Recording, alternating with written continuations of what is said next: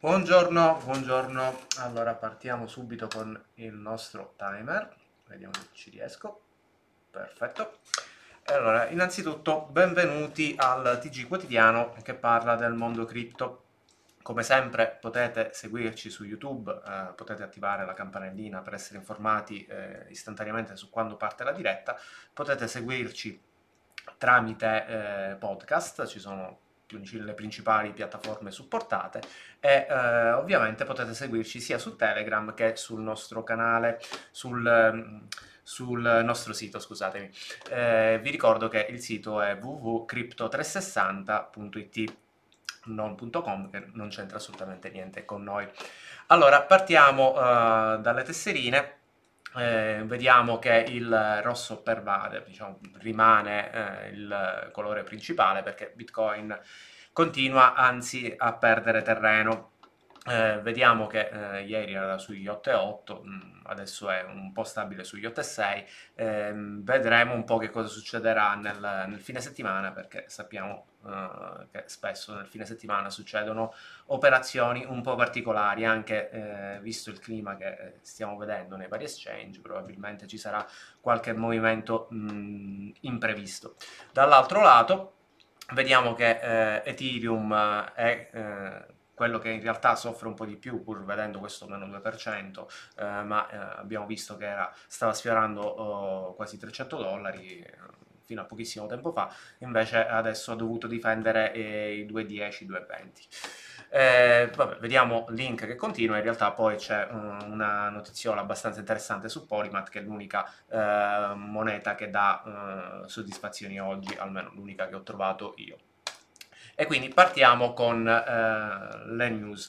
Allora, vi sarete accorti del eh, movimento che c'è stato da 400 e passa milioni eh, nella notte. In realtà eh, non fanno quasi più eh, notizia perché stiamo parlando probabilmente di exchange eh, anche forse alla luce del, delle news di oggi, potrebbe anche essere una forma di protezione. Vediamo un po'. In realtà non ho informazioni su chi effettivamente ha fatto questo movimento, l'unica cosa che sappiamo è quello che c'è nella blockchain e che hanno eh, spostato questa grandissima quantità di bitcoin eh, sono eh, 47.500 circa, eh, con una cifra ridicola, stiamo parlando di um, 70 centesimi di dollaro. Eh, sono numeri che eh, magari a chi si, si presta per la prima volta al mondo blockchain possono sembrare eh, strabilianti, ma in realtà ormai ci siamo un po' anche abituati eh, almeno per quello che riguarda Bitcoin. Invece eh, numeri un po' fuori dall'ordinario eh, riguardano i future su ehm, Ethereum. Nello specifico eh, stiamo parlando di questa piattaforma che si chiama FTX che ha eh, raggiunto un record di, mh, mm, eh, di, di, volumi sui future. Eh, la piattaforma è coreana, se non sbaglio, un attimino che eh, verifico, no scusatemi, di Hong Kong e eh, praticamente ha raggiunto il suo record di 245 milioni. Quindi stiamo parlando di eh, volumi alti eh, per una moneta che di solito non è il Bitcoin.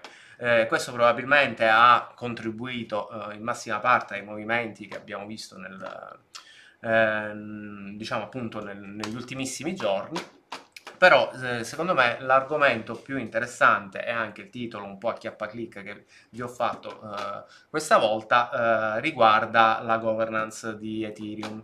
Il titolo non è eccessivamente eh, allarmistico estremo perché in realtà di che si tratta? Si tratta del fatto che eh, da quello che si è visto sembra che Vitalik eh, sia in opposizione con una parte dei, mh, mm, diciamo, della fanbase, degli sviluppatori di mh, mm, Ethereum su uh, quello che riguarda il PropOV.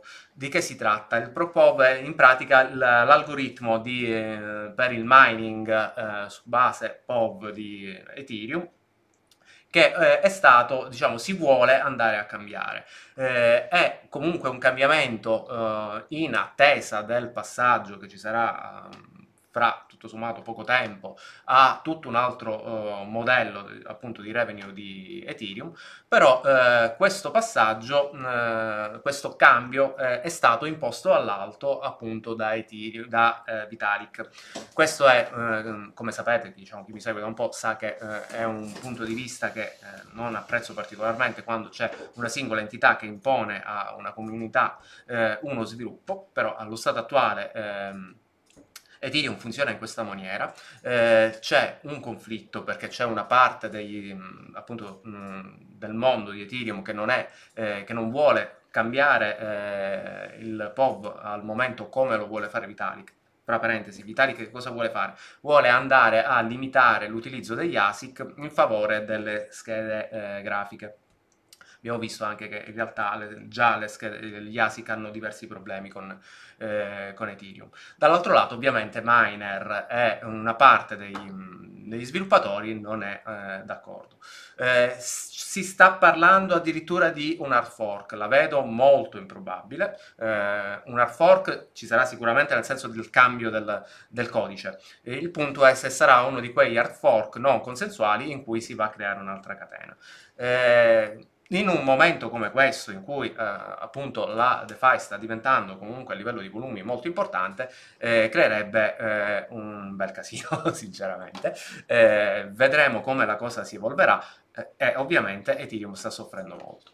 Eh, diciamo, chiudendo questa mh, parentesi, parliamo un po' delle altre monete che non sono Bitcoin né Ethereum e parliamo di Litecoin. questa è una notizia un po' uh, sottotono, se vogliamo, rispetto agli argomenti di governance, però eh, di che si tratta? Si tratta del fatto che Litecoin è stato implementato eh, su ben 13.000 ATM all'interno della, della, Sud Corea. Spesso succedono questo genere di, eh, diciamo, di applicazioni, in realtà Litecoin è fra eh, le 5-6 monete eh, che troviamo quasi sempre negli ATM, ehm, in realtà non penso abbia grandi capacità di andare a cambiare il il valore di Litecoin.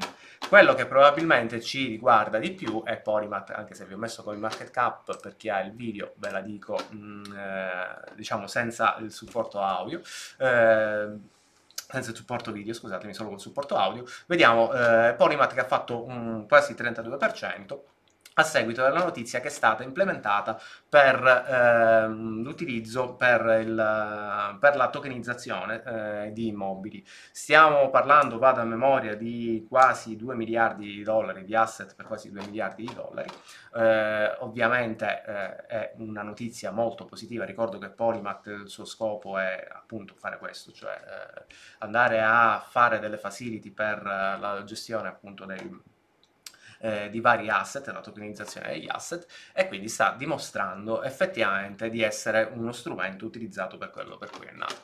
Eh, buon per loro, mh, mm, tenetela d'occhio. Invece questa è la seconda parte del, del titolo, eh, chi ci segue su Telegram l'ha vista un po' più tempestivamente, ovviamente quando si tratta di queste notizie eh, il, um, chi ci segue in differita eh, si perde la, la, freschezza della notizia, però che cosa succede? Sembra che Bitfinex e non solo Bitfinex, eh, nello specifico anche OKX, eh, sono sotto un attacco di DOS, quindi stanno scaricando una grande quantità di dati per cercare di, um, di far cadere giù le piattaforme Bitfinex allo stato attuale è eh, proprio chiusa, quindi hanno eh, bloccato l'accesso agli utenti.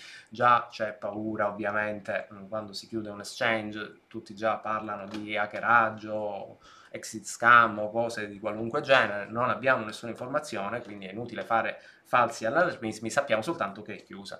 Dall'altro lato invece OKX sta dando un po' più uh, informazioni specifico ehm, loro non hanno chiuso, mh, mm, almeno dall'articolo hanno chiuso, non ho verificato, poi ovviamente queste cose vanno controllate mh, mm, minuto per minuto, eh, non hanno chiuso ma eh, stanno diminuendo di molto la, la loro operatività.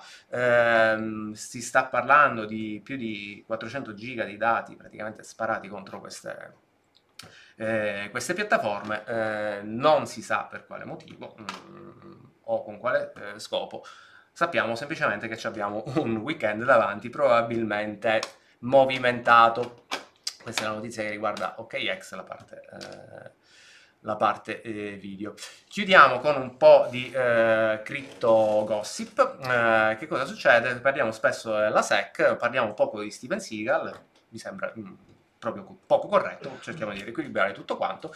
Di che stiamo parlando? In pratica la SEC ha multato Steven Seagal per circa, se ricordo bene, eh, 750 mila dollari, esattamente. Ah no, scusatemi, per... Eh, mm, non lo so, un attimino, comunque centinaia di eh, migliaia di dollari per aver pubblicizzato una, uh, una ICO che si chiama Bitcoin con 2i eh, to Gen, eh, che mm, ovviamente è fallita in modo abbastanza miserevole, però eh, cosa ha fatto? Uh, lui uh, ha praticamente eh, spinto a comprare questa moneta eh, eh, a seguito del, dell'essere stato pagato, quindi forme di eh, sponsorizzazione che alla SEC non sono par eh, piaciute particolarmente perché non ha chiaramente dichiarato questa cosa. E con eh, Steven Seagal vi lascio a un ottimo weekend. Vi saluto, ci si vede lunedì.